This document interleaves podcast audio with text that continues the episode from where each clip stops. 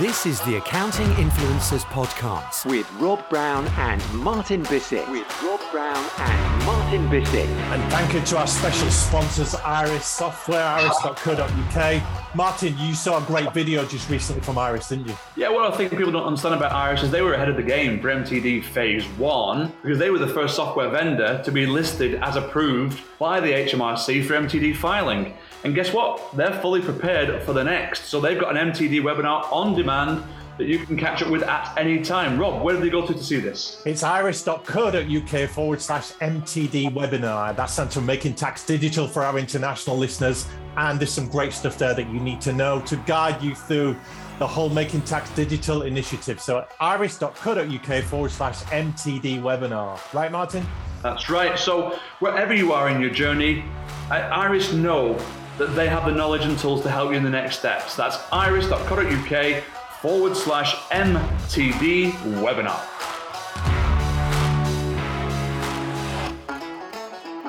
Hello and welcome to the Accounting Influencers Podcast. My name is Rob Brown and along with my co-host Martin Bissett, we welcome you to this globally expanding podcast. We're a daily show and here's how it works. On Monday, you get all four parts in one go. That is a new section that's an update on what's happening in the accounting and fintech world. Then a special guest interview with somebody prominent in the accounting and fintech world. Then we show you on a Here's What Works section, practical tips for accounting professionals to do their job better. And then we have another interview, usually an expert interview on a particular topic, again to help you accounting practitioners do a better job, cope with the challenges out there, thrive and be successful.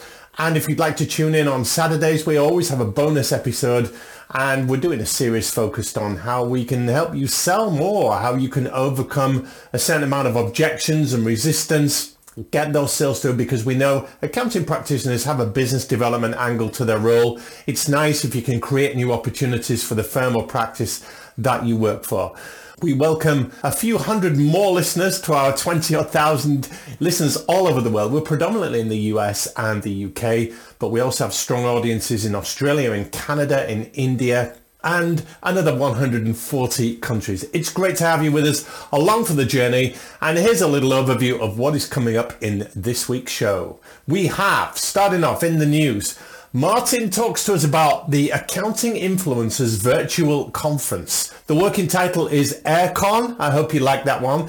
The Accounting Influencers Roundtable, we've spoken to you about this before. The AIR Group is a collection of practitioners and influencers in the accounting world. We open doors for one another. We share market intelligence. And on May the 5th, 2022, we are having our AirCon Virtual Conference. You'll hear more about that it's exciting and it's a very different format to what you've been used to before and some great CPD, CPE, continued professional development education for you accounting practitioners listening. Then we've got an interview with David Cristello. He's the founder and CEO of Jetpack Workflow, award-winning software that helps smart accounting firms to track their deadlines and better manage their team. He's the author of the Growing Your Firm podcast, and he's also brought out a book called Double Your Accounting Firm. And we're going to be talking about how the workforce, the working environment has changed over the last few years, the common workflow traps, the subscription economy and business models in accounting firms, and the biggest lessons he's learned from running an accounting podcast. In our Here's What Works section, we're looking at service delivery. Martin Bissett's been in this game a long, long time and he knows the difference between good and great when it comes to delivering great service for accounting clients. So he's got some tips on what really works for accountants with better service delivery. And then we have a real treat for you with Sabine Charles. She's new on our radar, but this is a formidable woman. She's got 20 years experience in internal audit, accounting, risk management. She's received loads of accreditations and qualifications, got lots of awards, and she has cracked the examination code for people that wanted to get into accounting and all the different governing bodies, regulatory bodies. We talk a lot about that. We answer questions on what is happening with the accounting profession, who they listen to, what areas of opportunities there are for careers, and something about the mindset of passing exams. There's a lot more to it than we thought. So, without further ado, we're going to get moving with this week's show. There's a lot to pack in. And remember, you do get continued professional education accreditation or certification. For listening to this episode, go to Earmark CPE. That is a mobile app. It's a website as well. They credit our content here so you can get all the continued professional development that you need. Enjoy the show. The Accounting Influencers Podcast. Cutting through the crap to bring you the very best interviews, insights, and wisdom from the planet's most influential people in the accounting and fintech world. The Accounting Influencers Podcast.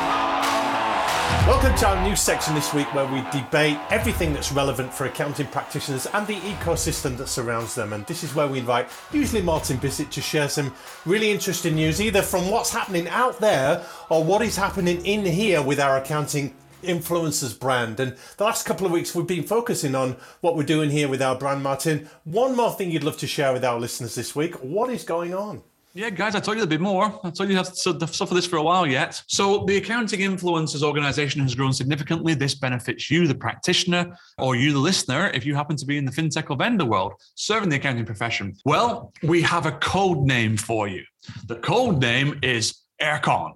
Is that a joke? Yeah, it's kind of a joke, but it is code for a virtual summit that you will see arriving Uh, for worldwide practitioners on May the 5th this year. That's May the 5th. Now, the details of how to join are still to come, but you are going to receive for the very, very first time a virtual summit where the speakers are a mix of those in practice, those serving the profession, and those who have been in practice and are serving the profession. But no matter which category they fall into, they have walked the talk and you'll be seeing people who have done it. No theory here. So AIRCON, we're calling it. That's because we haven't got a proper name for the virtual summit yet. It'll probably be something wonderful like the Accounting Practitioners Virtual Summit. But right now we're calling it AIRCON because that's funnier and easier to remember. But for the very first time, the Accounting Practitioners so the accounting influencers roundtable, I should say, and the accounting uh, influencers organization is putting on a virtual summit for accounting practitioners.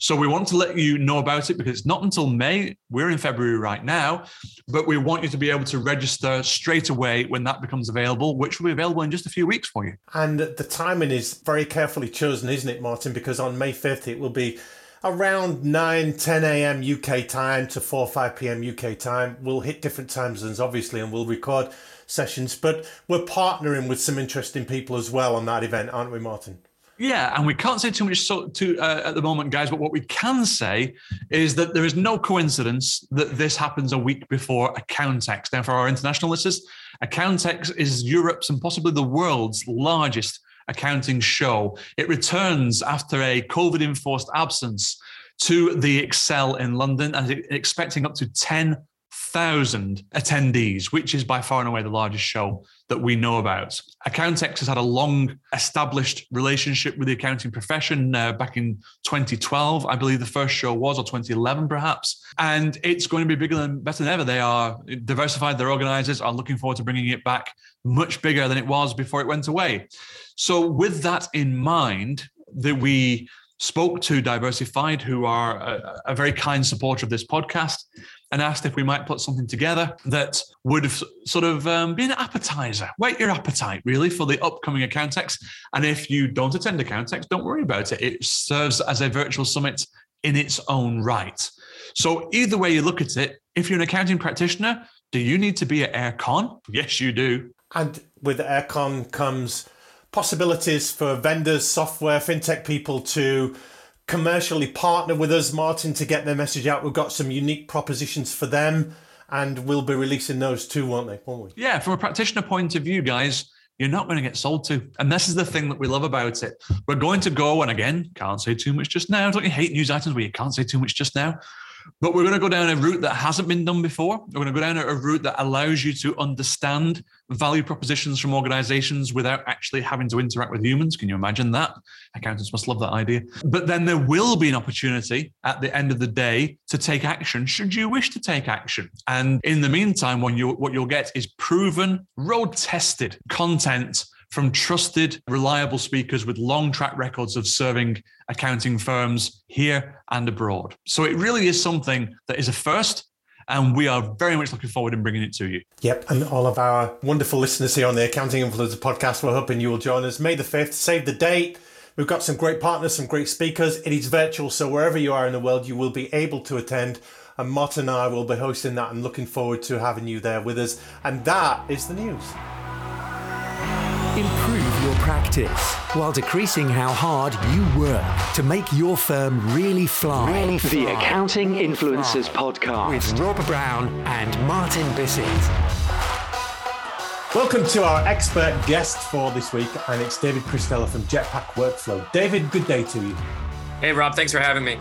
David, for people that haven't come across you and the great stuff that you do, just give us a little bit about your background and your areas of passion.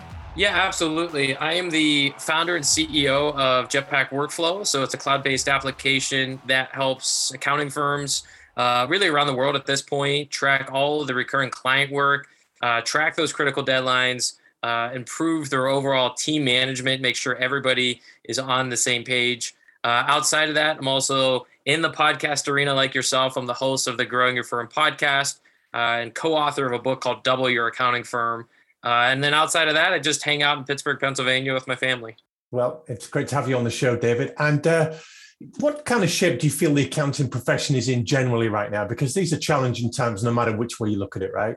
Yeah, I mean it's uh, it's interesting, um, and I was about to say oddly enough, but I don't know if it's that odd when you think about it. But I was oddly enough, they've been I, I, think in in great shape overall. I mean, we can talk about the challenges with with turnover. We can talk about the challenges with burnout, or you know how to understand your scope uh, of services and stick to that. But I think overall, it's been one of the most resilient industries, you know, through the pandemic um, which I think at the start of it, we weren't sure if that was going to be the case, but it's clearly been the case. And, you know, business owners themselves have adapted.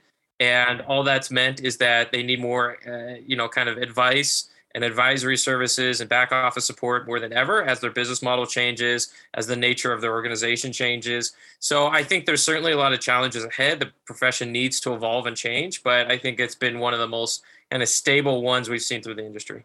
Yeah, and sure, it's stable because it's a compliance service. Business owners need it by law to stay ahead the right side of compliance. But you mentioned the word burnout, David. How do you feel accountants as a breed have dealt with the crazy stuff that's going on? Look, I, I, accountants, the ones we typically work with, at least they love, you know, serving and showing up for their clients.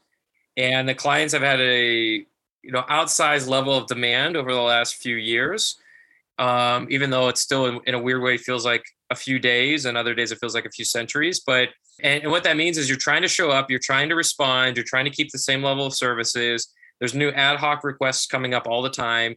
And so i feel like overall uh, we've we've done a so-so job we'll, we'll call it. We have burned ourselves out as owners. Uh, by extension we've burned out the team. And uh, we need to very thoughtfully approach work with when and how we say no to things or even I, mean, I prefer a no versus a not now because that not now you still have to linger in your brain. But you know, we we've seen a lot of transformation that comes post burnout. We see this when they reduce the number of clients they serve, they niche down, they focus on a handful of key services. But I will say it's real. I say it happens, you know, frequently, and I think it's uh, you know you're probably in rare air if you've not felt some version of that over the last 18 months yeah david i know one of your passions is employability employer brand the whole employment area the talent pool what's happening in the accounting profession. How are things going in the pandemic and how have things perhaps changed? Yeah, I mean, well, the, the, the nature of work is fundamentally changed, and not only do we see this moving to you know obviously remote only or remote first environments and i i, I always looked at hybrid as remote first. Uh, if you're gonna offer it that means that's the default way you have to communicate. If you want to remain sane uh, you can't have in-office conversations that don't live on the cloud or get updated or sent out as a memo later on um, and so that that one's you know certainly interesting but i think what we're about to see if we're you know and seeing already is that the full-time employee you know to some extent is diminished and will never come back. And so the contractor, gig, freelancer, part time, onshore, offshore environment is going to be a part of every modern accounting firm uh, team's DNA, in my opinion. You're going to have that, and you probably had uh, levels of that in the past. and it's kind of waned back and forth depending on the seasonality of your firm. But I think it's really going to be here to stay as a staple of how you try to supplement capacity in, in your firm. You know, especially as you know, you might have certain nuanced clients uh, show up with advanced questions, and you might need to pull in a consultant. You might might need to pull in an industry expert. That's kind of at the basic level. But I, I think you're going to start seeing firms really drive a lot of work-life balance by having this augmentation of part-time fractional or, or, or contractor-based uh, team members. That's fascinating. So when you say the full-time employee accounting practitioner, that's a thing of the past. Do you mean the full-time office employee in the office present, or do you mean the full-time employee period?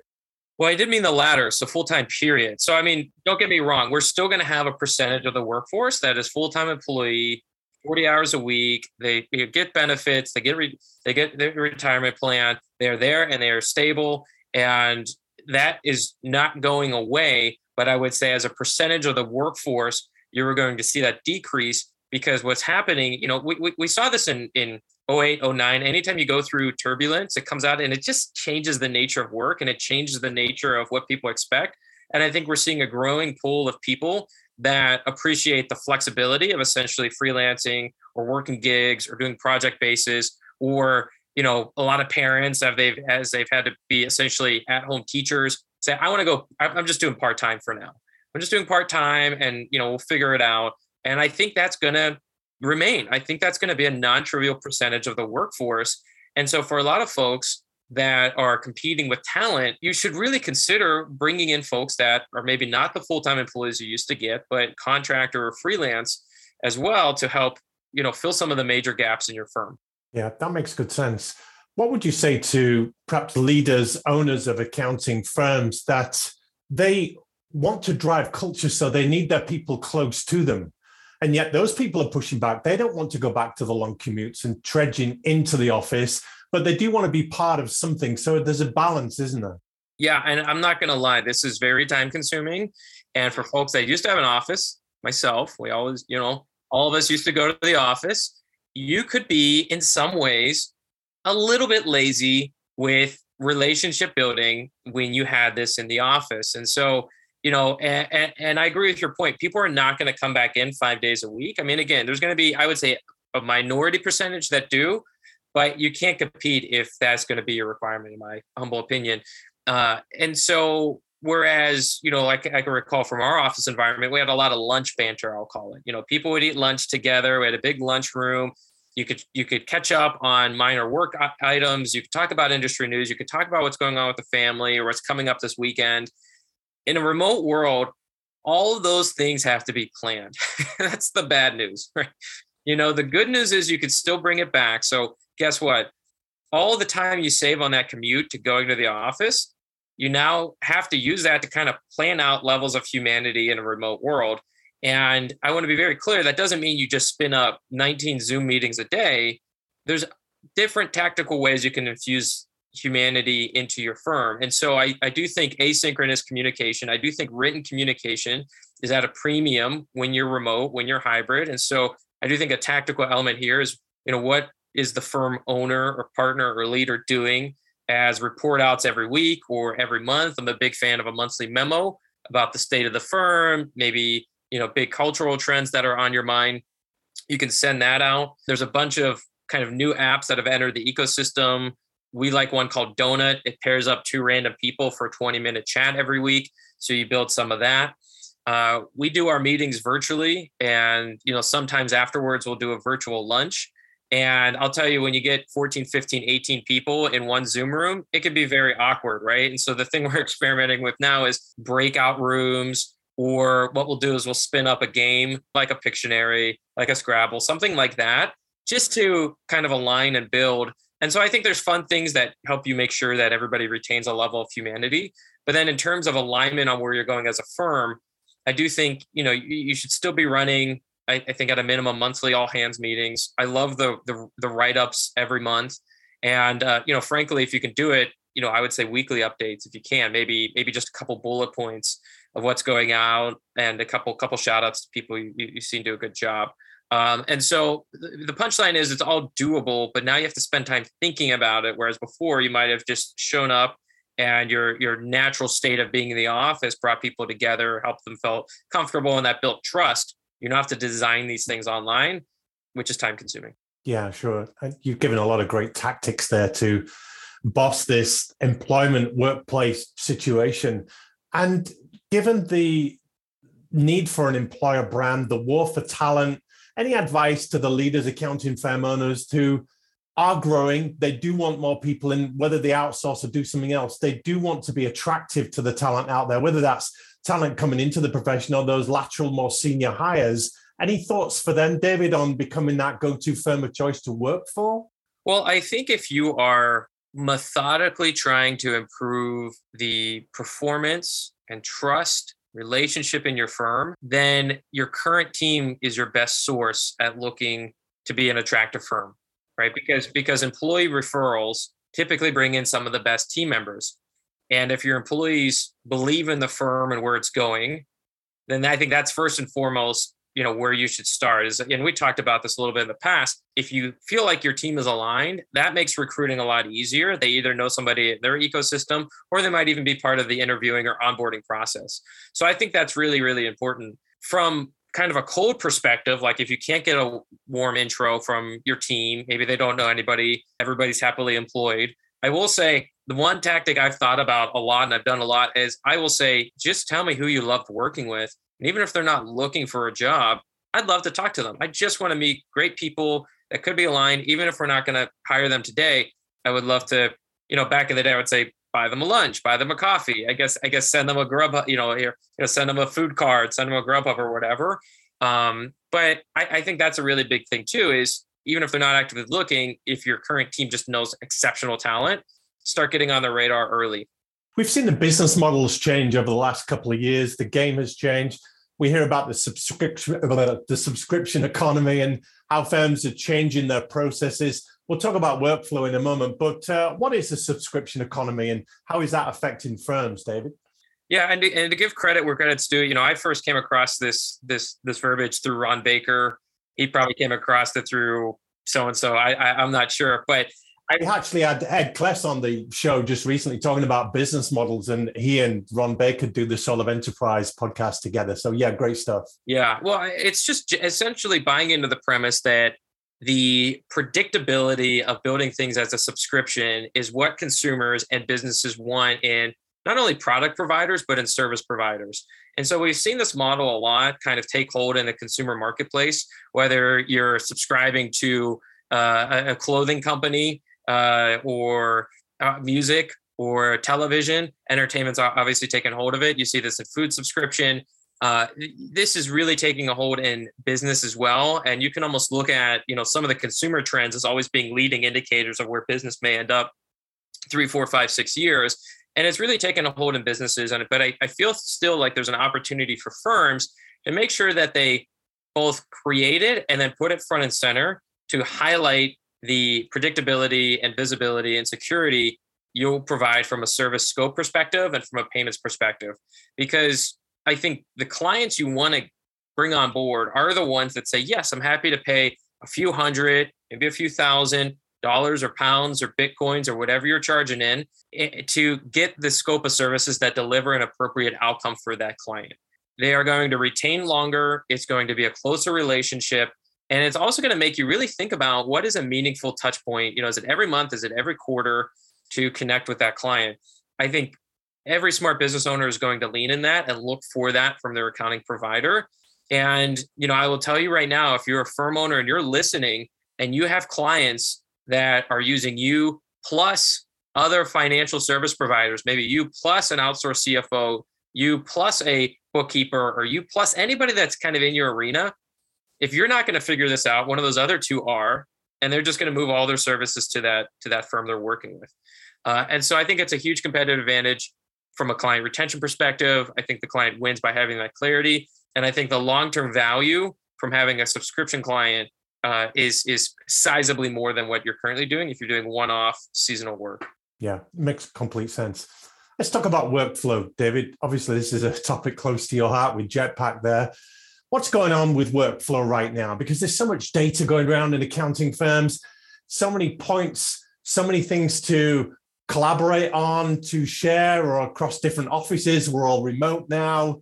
We need to coordinate things. We need to see things falling through the cracks. Give us a, a description of this space currently. Well, I think by the nature of the team transforming, and we've seen an increase in the number of stakeholders, both internally or externally. So a client's not just one person; it could be three people. It could be the owner, the admin, plus their partner. Uh, and like even internally, it could be your team. It could be three full-time employees plus a part-timer plus a contractor. And, and so we've seen just the nature of the stakeholders in a work file or work environment increase dramatically. And so what does that mean? That means you have uh, and I'm a big fan of workflow and I'm a big fan of people, but the more people you introduce, the more points of failure are likely to happen. And so the nature of workflow right now is that, you know, something we're doing a lot of investigation in right now is passing the baton has never been harder. Making sure that something's been hand off to the client and the client hands it back and you say, God, it, looks good, has never been more complicated, more nuanced, and has more points of failure this year than, than any year prior. I think a lot of the work historically has been focused on the task instead of the team. And I think the shift for workflow is they're going to start thinking about all the stakeholders that need to be involved, how you pass the baton between internal departments, internal team members, or between the firm and the client, I think is only going to increase in importance. And, you know, frankly, and I kind of put myself in this bucket, we got so in love with the task perfect task list, the perfect way to describe the task, the perfect task description, the perfect documentation. All of those things, you know, documentation is important. The task list or checklist is important, but it's the team that gets client work done on time. And yes, they need to understand what's going on, but how they work together and how they pass off work is going to be critically important over the next couple years if you want to maintain a level of work-life balance, profitability, and great client satisfaction. I totally get that. And there's plenty of workflow traps that we fall into. I might ask you, what is the biggest competitor to Jetpack workflow? You probably say Excel spreadsheets, and that's often the way we track things, isn't it? So, but the game's changing, right? Yeah, well, I, will talk about two traps, but I would say yes. The you know, oftentimes in workflow software, productivity software, the two main competitors. One is spreadsheets, and two is I'm just going to do the same thing I've always done, right? It, it, it's hard to move the boulder sometimes when something is working okay or a new fire shows up on your lap and you're like, actually, I got to take care of this. Just had, uh, you know, somebody put in there two weeks. Got to figure out that situation before I figure out the workflow situation. Uh, or this is working okay enough. It got us here. And, you know, do I really want to do this? But I would say two common traps just from a holistic workflow perspective. You know, one of the classic ones we, we might have mentioned in past trainings is you know you, you you begin the work before you're ready to begin the work or what we call start when ready. So if you are not ha- if you don't have some level of qa quality assurance process in your checklist you know if you need to get materials from a client if you need to get materials from another team member if you're not actually thoroughly checking to make sure you have all those materials and only then once you confirm you have all those materials starting the process then you are wasting time and you're wasting money in your firm. And i think there's a big excitement to say, well, we have enough to get started and we'll get the rest of the stuff later. And that creates a huge amount of waste in their firm. And it really covers up a lot of actual inefficiencies because it looks like everybody's working. But then what you don't account for is all the rework they have to do or all the recon uh, contextual work they have to do to get back in the client file. Uh, so that's a really critical one. And then the second one I would say is forgetting the client as part of the workflow. You know, how is the client experiencing this workflow? Do they understand what's going on? Do they understand when they're going to get something? Do they understand what they need to deliver on their behalf? Do they understand how they're going to be communicated with? Uh, we had a firm that actually did something crazy. They asked clients how they want to be communicated with, and they gave them, uh, I think it was, I think it was three options: phone, text, or email. Now, good news if you're listening and you're like, I would never text my clients that's great. Just do phone and email. If you say I'll never do email, doesn't matter. You get to pick. It's this is your world you're creating, right? So they had those three. And then they said, look, this is great. We'll text you. And we just want to have, and there's nothing too overly formal, uh, an agreement that says if we text you, you'll get back to us in a timely manner within two business days from our request. Does that sound reasonable? I said yes. That change, plus actually the start when ready, allowed them to uh, you know, they had turnover right before tax season. They were able to do the same amount of returns with one less person. So they did that out of need. But the good news is, if you're listening, now's a great time to put this in place before you find yourself in a situation where you're down a team member and you have a giant amount of work that's coming your way in 30 days. How revolutionary asking your clients what they want. That could catch on, David. yeah, there's a phrase that it's it's pretty pretty popular. Uh, you know, in, in, some circles, we hear it a lot in uh, writing courses. Uh, it's the acronym KISS, which is keep it keep it uh, simple, stupid. I like I like the phrase keep it stupid simple. Right. I want I don't want it simple. I want it stupid simple. What is the like? You know, instead of trying to figure out the most complicated way to, to connect with clients, let's just ask the clients, give them two options, document it, and send it out. So that's where I'm like, you know, let's even go below simple and stupid simple because there's so much going on. That is usually the best course to take. It's usually the fastest one, and it's the quickest way to build up ROI for whatever you're doing. Yeah, there's a great quote from Jack Welch, ex of General Electric, who said, Any idiot can make something more complex. If you're going to give me a new idea, pitch it to me like I'm a five year old. And that really encapsulates it, doesn't it? So yeah, David, absolutely. there's there's just one follow up on that. I mean, I think a useful question to ask is if I could only solve this problem by removing things, what would I do? So you've been running a podcast yourself, and uh, it's growing your accounting firm, growing your firm. So what kind of people listen to that show, David? So they're typically accounting, bookkeeping, payroll firm owners or partners, or those about to start one of those uh, businesses. And you know, we, we've been doing the, the show for a few years now. And, you know, just, just to give a couple highlights from it, uh, which I think will be very validating probably on your show. I hope you're going to quote my episode now when I came on your show and did a really good interview. I hope this is going to be a highlight. Yeah. Well, I will say taking care. We talked a lot about team. We talked a lot about, you know, the best way to recruit is to first and foremost, make sure you solidify your base. We, you know, we talk about this on the client level a lot, you know, instead of always going after new clients, new clients, new clients, how are you retaining and on the client front, adding more services or upselling clients. And I thought, you know, our interview was very interesting because you took a contrarian approach, which is to say, let's pause that, focus on the team. How do we retain that team? And that's great, creating great culture, a great environment, making sure that they're aligned with where we're going from a mission vision perspective. So I do think a you know core aspect of the modern firm owner is that they schedule some time to methodically think about their culture and their team environment. It's almost where we started a little bit earlier talking about that is like the good news is if you're working from home, you have more time, but use that time meaningfully in your firm. You know, uh, if if if you need to, if you if you can. And I think that team retention is a really critical piece. And I think we've all been impacted by the great resignation across every industry. It was like it kind of hit one and then it went to the next and went to the next. We just keep feeling it, you, you know, and I, maybe the final one is now the government. We're, I'm hearing from the government, they're having the great resignation. So maybe that's the last frontier of this, of this trend. But I think that's critically important. And I, I even though it's it's a common point, the other one I want to mention is that pack, you know, subscription fixed fee packaging plus niching down nine times out of 10 should, should elevate you to a seven figure firm. I mean, we've just pattern matched this time and time again. When you say we do back off, we do bookkeeping for design agencies, we do, you know, tax planning for, you know, wealthy retired executives, niching down and being able to deliver a package based service just catapult your firm every single time we, you know, somebody crosses a seven figure threshold and they have a smile on their face, it's because they've niched down and they've packaged and they have recurring revenue in their business. Every time we've interviewed somebody that is not smiling as much, right? That, and their hair's on fire a little bit, then it's because they haven't figured out one of those two things. So I don't want to downplay the, the nature that you need to have an exceptional team, you need to build a great culture.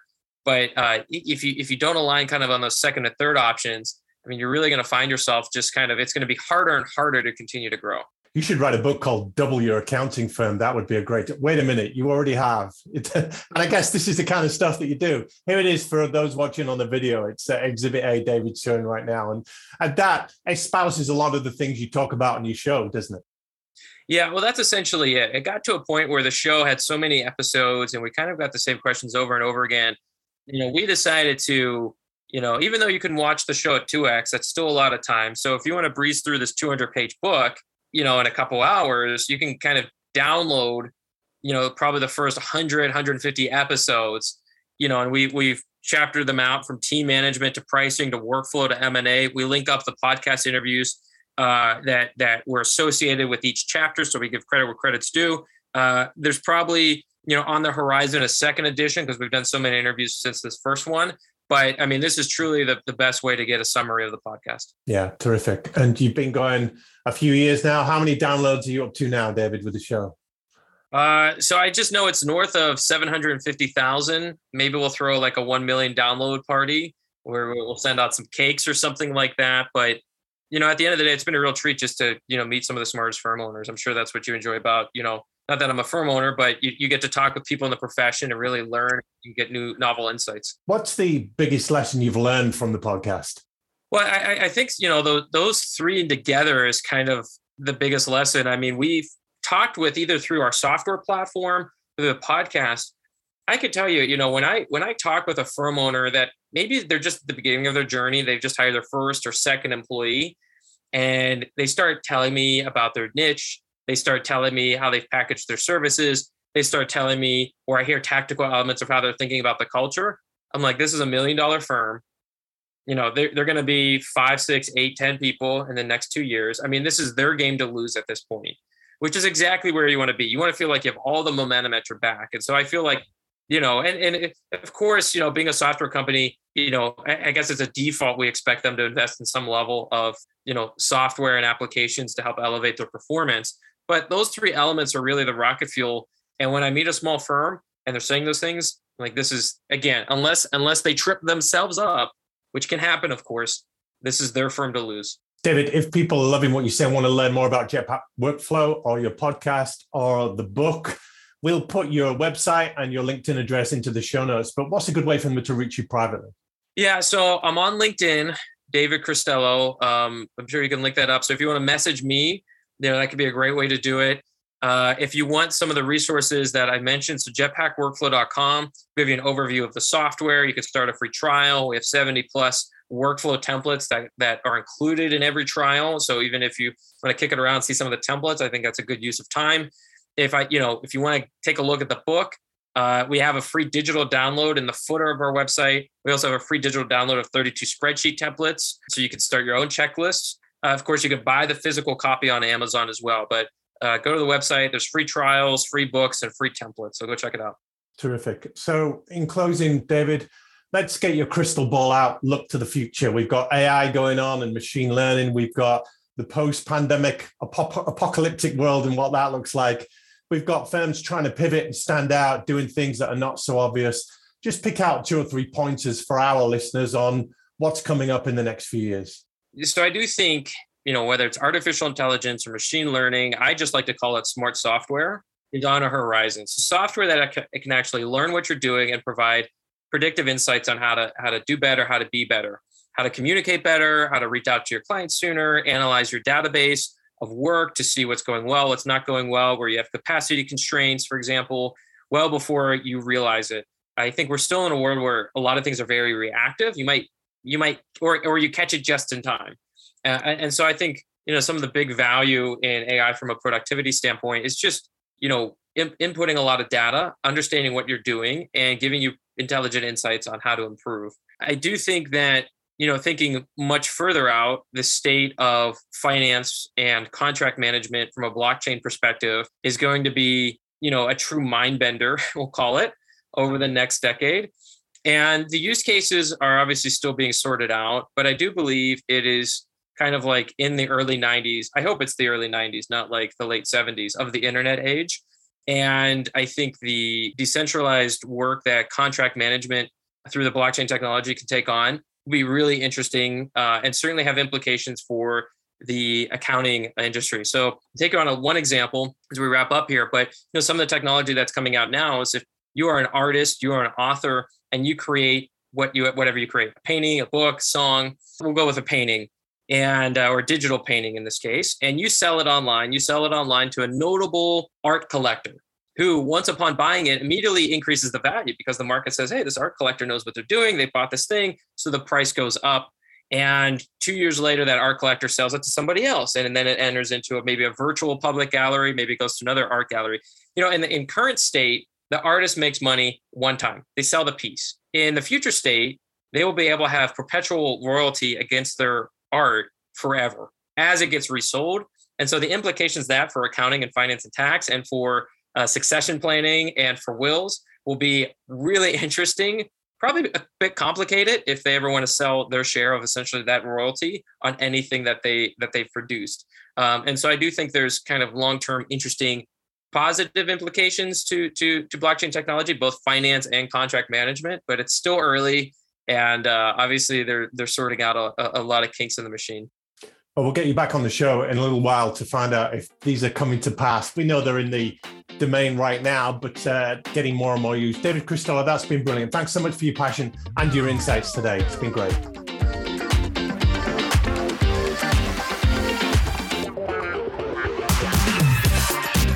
We come to our very popular section on Here's What Works. This is a very practical look for accounting practitioners on what really works, what's proven, what's got evidence for working out with the accounting world. Martin, what's on the agenda today? Well, Rob, I specialize in getting in trouble professionally and personally. And in 2017, I did a little tour, a little public speaking tour uh, with a title of The Secrets of superior accounting firms. Now, that word superior is what got me in trouble because in the US, these the word superior was seen as somehow bad. It's like, what you're, you're saying that we're better than the competition. That's absolutely what I'm saying. And we didn't like this idea of superiority in the audience because it suggested that we somehow had to raise our game. Isn't that accountant centric? So a lot of firms come to me uh, to this day and talk about the struggles they have with service delivery, whether that's born out of poor recruitment, whether that's born out of uh, little profitability in the pricing and price sensitivity uh, or whatever it happens to be. And what I recognize, Rob, is that practices regard service delivery literally, which means that they actually believe that what the client is buying is the delivery of the books and records and the filing of the VATs and tax and whatever else uh, taxable return you might have. But that's not the reality. Because when you speak to business owners, that's not the reason they engage their accounting firm. That's a vehicle, a means to an end. So on service delivery, guys, have a think about this. A superior accounting firm, one that makes more money than you, one that makes more profit than you, one that recruits better staff than you, one that has more market penetration and recognition than you, etc., and so on. A superior accounting firm does not deliver to their clients books and records audit, payroll, tax, bookkeeping, cloud accounting services. These are the service lines, guys. This is not the service delivery. The service that you are carrying out and delivering for your clients are intangibles, not tangibles. Those are tangibles. Here's what they here's what they, the client, really buy from you and really want to buy from you.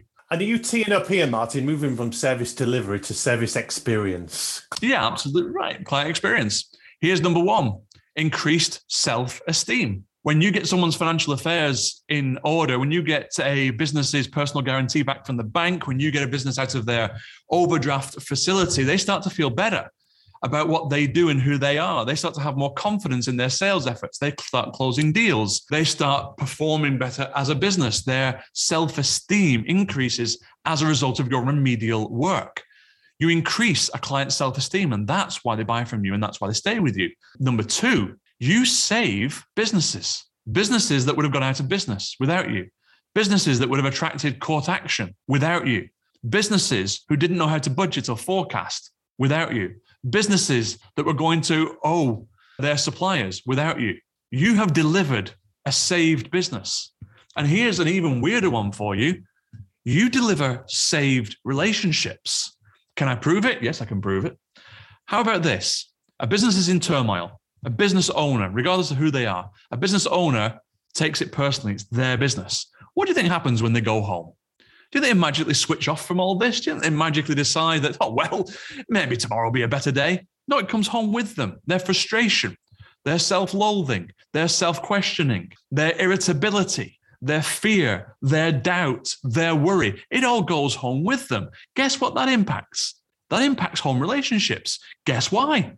Because if it fails as a business, they fail as an individual, they fail as a provider, they fail as a partner or spouse, they fail as a mortgage payer. You, the accountant listening to this, save relationships.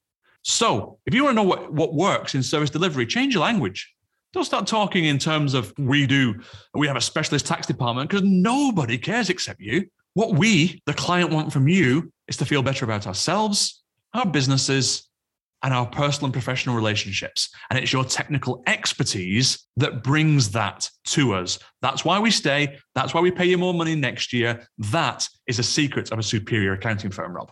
I'm loving that, Martin. And you're moving from the tangibles, as you said, to the intangibles, which are a lot more emotional. It's not what the accounts give you, it's what they do for you as a result of that. And that is in the realm of health, wealth, peace of mind, confidence, just the means with which to deal with everything that life is throwing at you. And if accountants started to use a VTY vocabulary, that's a value to you vocabulary, as you said, they would stop talking about year end accounts and management reports and start adding, and the value to you of this is. And sometimes they've got to articulate that to the clients because the clients won't say, I'm buying because of this peace of mind.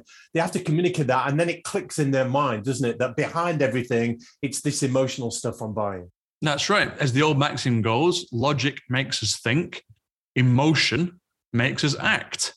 If you want us to act, don't make a logical argument to us, give us an emotional argument. And that is what works for accounting practitioners in moving from service delivery to service experience. Let's put it into practice. You're listening to the Accounting Influencers Podcast, cutting through the crap to bring you the very best interviews, insights, and wisdom from the planet's most influential people in the accounting and fintech world with Rob Brown and Martin Bissett. And welcome to our special guest interview for this week on the Accounting Influencers podcast. I am thrilled to have with me today the legend that is Sabine Charles. Hello to you. Hello. Greetings from across the pond, Sabine. For people that haven't come across you and the wonderful stuff that you do, just give us a little bit intro so we get a flavor of your world. Well, I actually help people, professionals, pass certification exams. I help people learn how to learn so that they could get certified and become a, a stronger individual and professional and make money.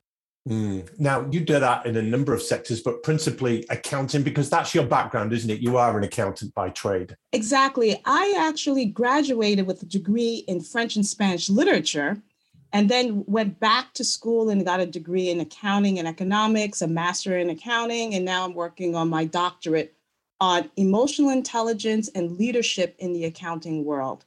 So, primarily, the things that I focus on in terms of helping professionals are mostly in the space of accounting, auditing, information security, and risk. Now, you've been doing this a long time.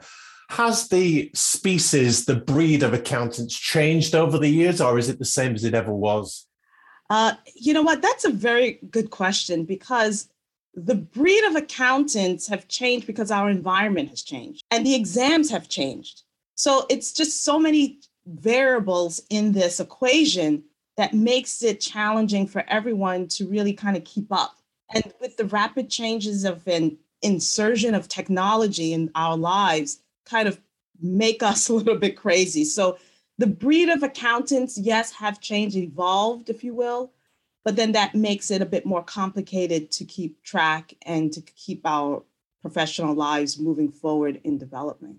Yeah, we'll talk about CPE, CPD to a degree, but you mentioned there that the the certifications, the qualifications have changed. I've heard different things from people that have been on the show in that the accounting qualifications haven't changed that much over the years. I mean, double entry bookkeeping is double entry bookkeeping, and maybe a criticism leveled at the profession is that they haven't changed as much as they should have done because the world we live in right now is very different to 100 years ago. What would you say to that? Conceptually, concepts have not changed, but the questions have changed. So, like you said, debits are debits, credits are credits. So, conceptually, the underlying things they want you to learn have not changed. However, the way they test has have changed. Like I'm just going to pick the CPA exam, the CIA, they all evolved. But the CPA exam used to be more multiple choice. Now it's 50 50 multiple choice and conceptual thinking, what they call simulations. So the way they're really approaching to get accountants ready for the world is that not only you're going to have to just memorize and be a robot and kind of just recall things, but you're going to be you need to be able to utilize the information that you've reta- you've learned into a, in a in a, a scenario or situation. So that is what has changed, and that's what makes it difficult. Yeah, would you say the examinations these days are more rigorous than they used to be? That's a hard question again. Because look, at the end of the day, learning, people have learned differently. So is it challenging? I think it's challenging for each of the groups that are taking the exam. Because back in the day, and I'm aging myself, we used to learn penmanship, you know, calligraphy or, you know, script. and some they call it, right? They don't even do that. My son is like, he's like, Mom, I don't have to write. I just type it in. So the way they're processing information is somewhat different. You bring up a very interesting point. There's qualifications here in the UK called A levels or advanced A levels, and even the ones below that. And the pass marks are getting higher, but also the number of people passing are getting higher. So the criticism is that the exams are getting easier, but in actual fact, the kids are studying smarter. They've got different ways to take in information. Everything's YouTubeable, if you like, everything's Googleable. You can find these thought leaders and, and great people like you that teach people how to learn. So exams that are just as hard as they were perhaps have a higher success rate because people are studying better. Would that be fair? And then there's some people who are just falling behind it because they haven't evolved. Because I'm also an adjunct professor. I didn't really speak about that, but I used to be an adjunct professor and I teach accounting on the graduate and undergrad level.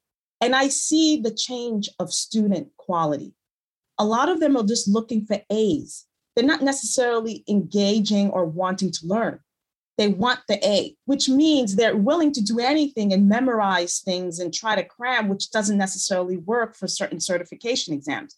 So it really is a double edged sword. The answer is yes and no, depending on the examination and the student that's in front of that examination. Because if they've never developed a good way of studying and all good way of studying or understanding their learning style, then they're not going to be successful. I mean, we've all read about people who have not even completed college who are millionaires and who are able to thrive because the way they were being trained in those university settings just wasn't commensurate with their learning style, which caused them to fail out. So it's not always just the student and the, their student ability. You have to kind of take the responsibility back to the institution and how we're presenting information.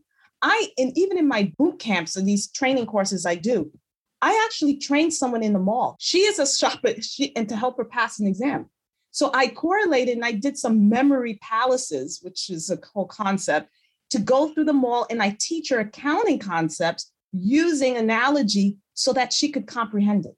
Like, so it depends on how you process information because any i think everyone is successful everyone is smart but you have to just know how to tap that smartness. I get that. Uh, we will dip into learning styles a little bit more. Are the accounting qualifications that you teach fit for purpose? Do they ready CPAs and accountants and auditors to come into the crazy world that we are now living in, in your opinion? Though I, this is my bread and butter, I say no. I was hoping you would say no and be controversial because uh, a lot of people tell me it's, it's the world has changed. No. Well, you get on your soapbox and have a little rant for me, Sabine. But what's the deal? Well, this is why I started another piece of my business called the Audit Leadership Program because I realize people are just passing exams and they're just not ready with soft skills. They need to be able to conduct a meeting.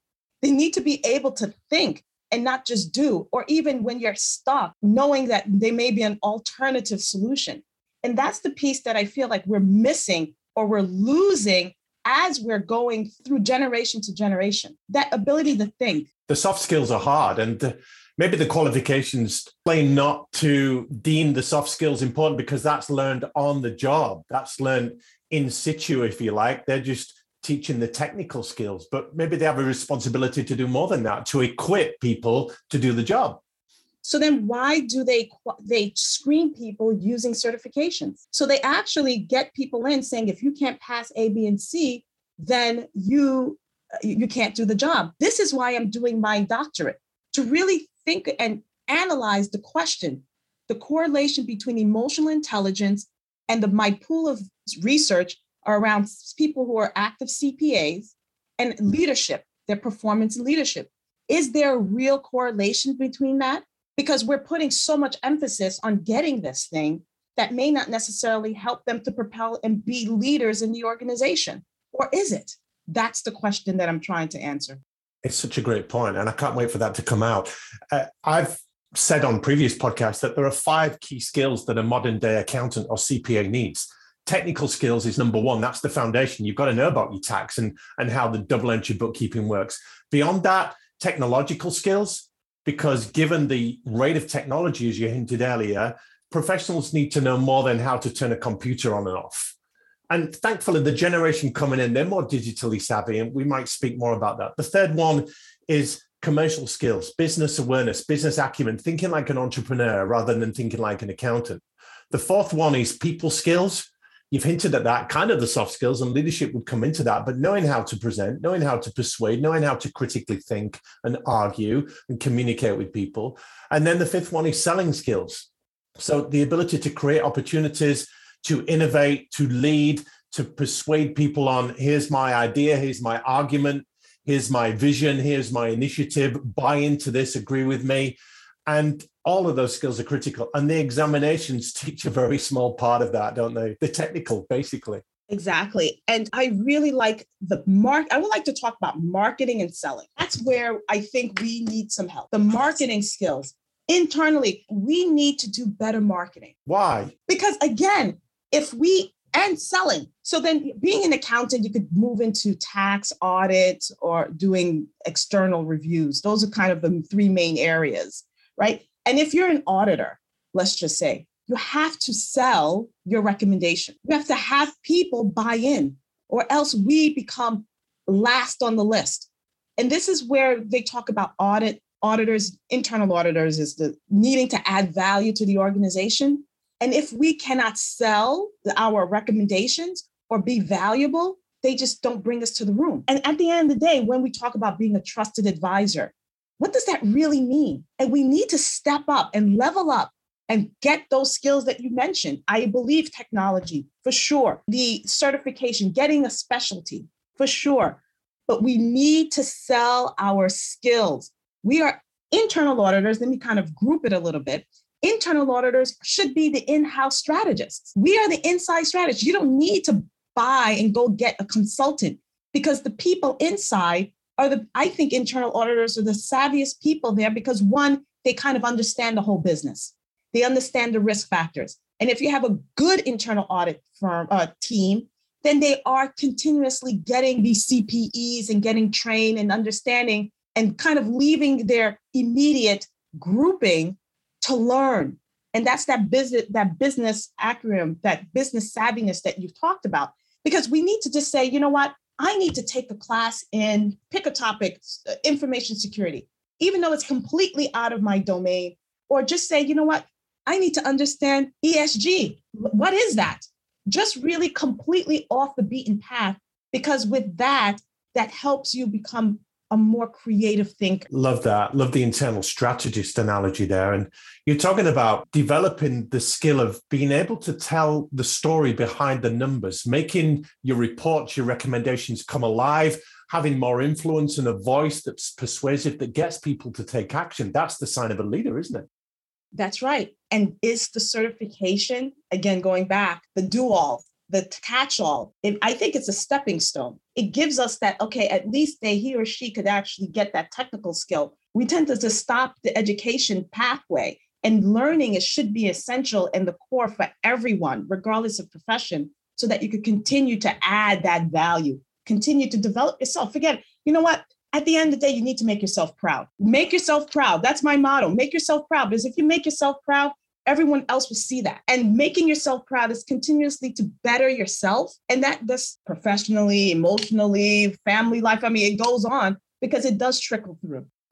Well, we have CPE, continued professional education, you call it over there. And our podcast is actually CPE accredited. In the UK, we call it continued professional development. But that's a discretionary thing for some accountants. They do the technical stuff to stay compliant, to stay on the right side of the law. But the rest of it, business development, building your network, building your personal brand, acquiring different skills, that commercial acumen, learning about environmental, social governance, the ESG, the other stuff, that's done in my spare time when I'm not billing hours. And I'd rather play golf or spend it with my family or have a little bit of downtime. And investing in yourself is hard. But investing in yourself should be primary because at the end of the day, I mean, I'm speaking in the point of view as a woman mother. If I am tapped, I cannot be helpful. If I'm sleep deprived, I cannot be helpful. So it's the same analogy. If you're not grooming and pouring that water over that plant of knowledge in your brain, then you're not going to be helpful. And you know, you're going to prioritize. It's a priority. It's like you need to go to the gym, right? You got to do what you need to do to get yourself better. And if you're not going to do it, no one else is going to do it. So you have to kind of figure out what is your priority. Well, hey, everyone knows they've got to stay in shape, but not everyone does it. It's not a priority for everyone, as you're saying. Let's jump, jump back to technology a moment, Sabine, because you said that people are learning differently now. There's a lot more technology at their fingertips to help them learn in better and smarter ways, as well as the, the stuff that you do. But the qualifications, certifications themselves, do they incorporate more of a technology angle given what's going on, or, or is it still the technical stuff it used to be? It's slowly changing. Some of these exams are slowly getting there. Some of them are doing better than others. I again, I don't want to poo-poo or say anything negative about any certification, but some certifications are a little bit behind. They're in the 1990s. And some of these, because I not only train accountants, I do information technology.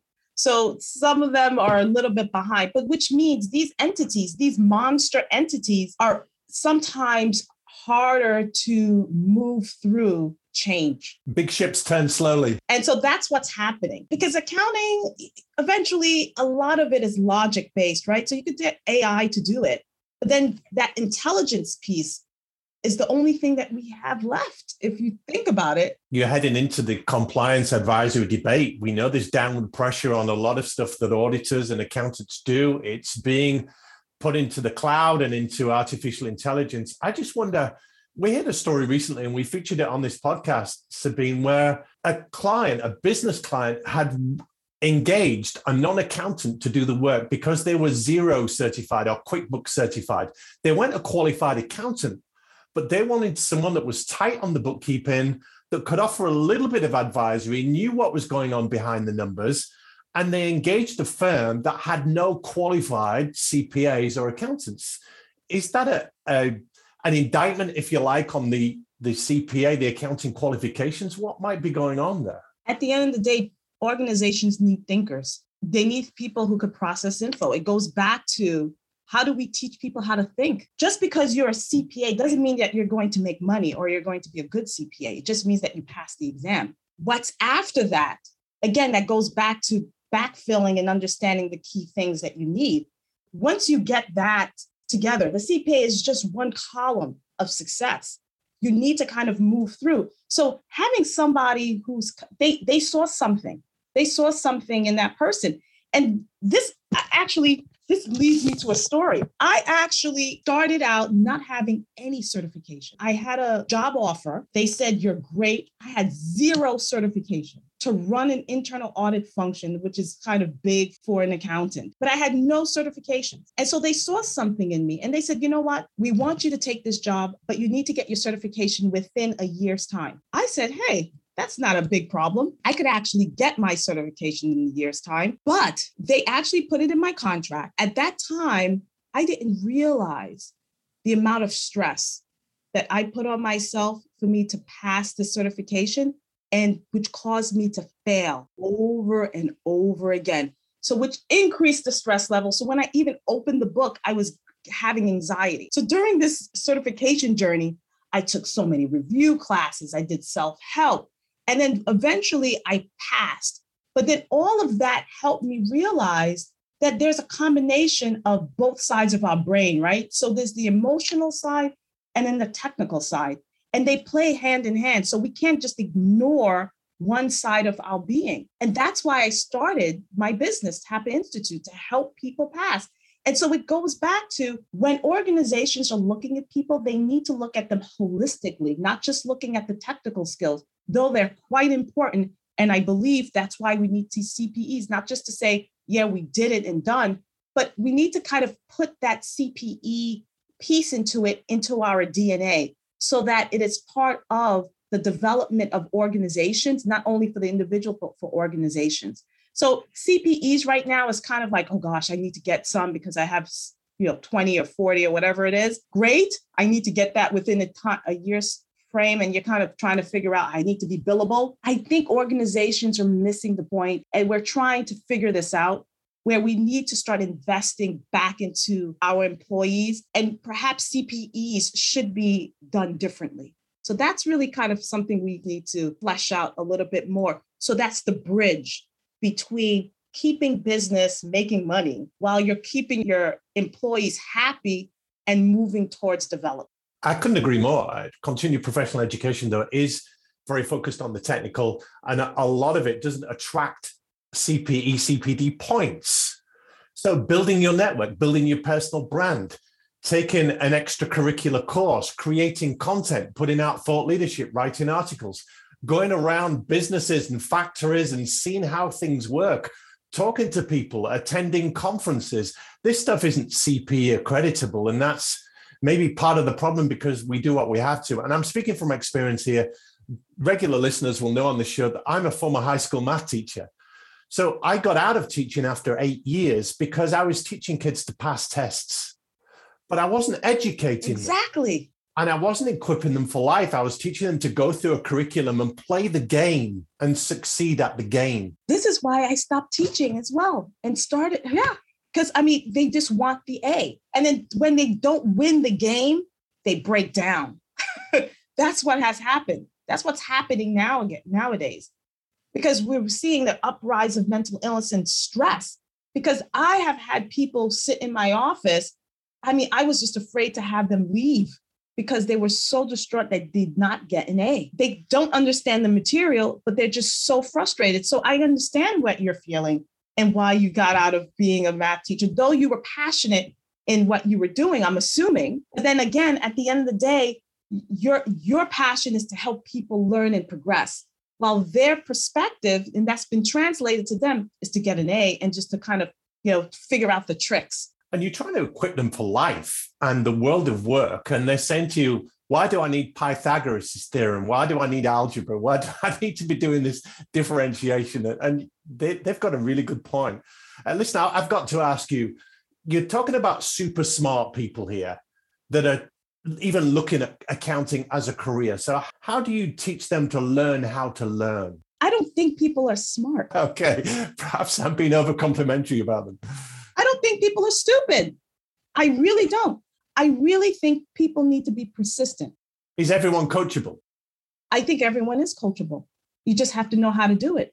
I mean, if you have people with mental illness and capacity issues, that's like a different conversation. But everyone is coachable is it worth it? If someone can't add you know not mathematically inclined and then you're teaching them algebra it's going to take them a long time maybe 15 times longer than someone who has that gift in math. And in teaching them to learn there's a great quote by eric hoffer that said the mark of an educated person is the degree to which they are willing to let go of old ways of thinking to embrace new ways of thinking so, in teaching them to learn how to learn, do you have to break down some old habits and open up their mind to new ways of going about things? Yes. So, when I first start with my clients, the first thing I do is skills assessment. I assess where they are. Then I call myself the mirror. So sometimes we don't want to look at the mirror like, oh, I have wrinkles, I have gray hair. I just don't want to look at that mirror. And so I am the mirror for the first two sessions. And I tell them that's going to be the most difficult because I analyze what they're doing I give them a small um, a, a test just to figure out their learning style. And then we go through what they're doing to see if it's helping or hurting. And then we decide is this helping? Are you taking notes effectively? Are you just taking notes because everyone else is telling you to highlight, take notes, circle, add words to some page without sitting back and processing the information? So sometimes we have been taught to do things and we just take it as truth and we just continue to do it without really processing whether or not it's helpful. So I do a skills assessment and then I tweak and I tell them and I teach them some techniques that I've used on myself to have about 13 certifications at this point. And so because I test these things on me, I don't necessarily think I'm smart. I think I'm persistent and I figured out how to crack the code. Cracking the code is really understanding self and how you could absorb that information and the dedication if you're willing, if you want something, you're going to put that time in. If you're not good at something, you're going to put the time in. Sometimes I have rejected clients where I say, This exam is not for you. Perhaps you want to consider A, B, and C. That's the hardest conversation. But sometimes things that we think we want is not necessarily what we need. Tough love. And now, what I've done as well, I'm a certified hypnotist. Of course you are, because there's There's 101 qualifications you've got and a thousand one you haven't. So why not get some more? It's breaking down the way you think. It's completely off the beaten path. How can an accountant? Well, you walk in the walk. Exactly. And so to your question, you know, you have to let go of the way, the traditional way of thinking and learning, and then kind of embrace, and that's scary, new things. Because most of my clients are like, hypnotist, you're going to make me bark like a dog. Like, what are you going to do?